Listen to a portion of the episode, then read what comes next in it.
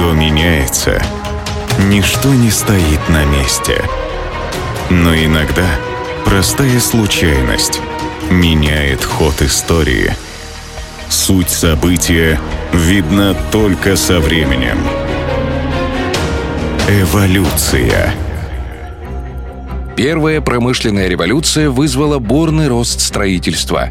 Быстро растущим промышленным центрам требовался дешевый и легко доступный строительный материал. Им стал бетон – Постройки из бетона обладали жесткостью, огнестойкостью и водостойкостью. Кроме того, конструкции из искусственного камня были долговечны, но бетон, как и любой камень, плохо выдерживал нагрузку на растяжение, так что его использование при строительстве было ограниченным. Нужны были новые конструкторские идеи – и сегодня мы расскажем о том, как случайное открытие одного далекого от строительства француза повлияло на облик современных городов.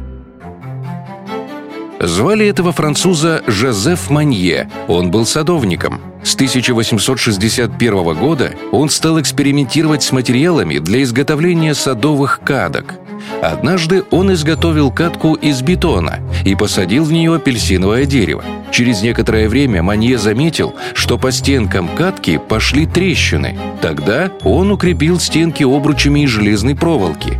Но железо стало ржаветь, и на поверхности катки появились грязно-бурые пятна. Чтобы вернуть изделию нормальный внешний вид, мастер обмазал катку цементным раствором, После того, как раствор затвердел, Манье обнаружил, что у него получилось не только красивое, но и удивительно прочное изделие. В 1867 году он получил патент на укрепленную переносную садовую катку, еще не подозревая, что изобрел новый строительный материал – железобетон – Манье не оставил свои эксперименты и через год построил железоцементный бассейн и получил патент на резервуар и трубы. Позже он запатентовал панели для фасадов домов из того же материала и железобетонные балки – Самым крупным сооружением Манье стал 16-метровый пешеходный мост, открытый в 1875 году. Это действительно было прорывом. Раньше для строительства таких конструкций использовался обтесанный камень или специальные марки дорогостоящей стали. Но все-таки Манье не был профессиональным строителем, и с научной точки зрения его изобретение не было полноценным железобетоном. Однако француз сделал первый шаг к его появлению.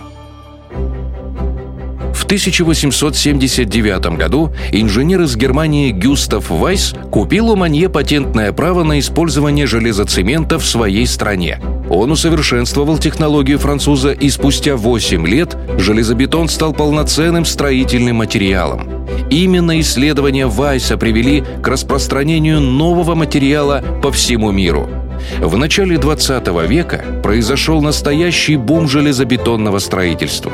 Особенный размах оно приобрело в зарождающейся стране Советов. Советский Союз стремился как можно быстрее стать индустриальной страной. Еще до эпохи первых пятилеток железобетон был применен при строительстве крупнейшей в мире Волховской ГЭС. К слову, знаменитая плотина Говера появилась лишь спустя 10 лет – к появлению современного железобетона привели исследования и открытия многих профессиональных инженеров. Но так получилось, что отцом железобетона принято считать именно садовника Жозефа Манье. А началось все с необычной садовой катки. Эволюция. Суть события видна только со временем.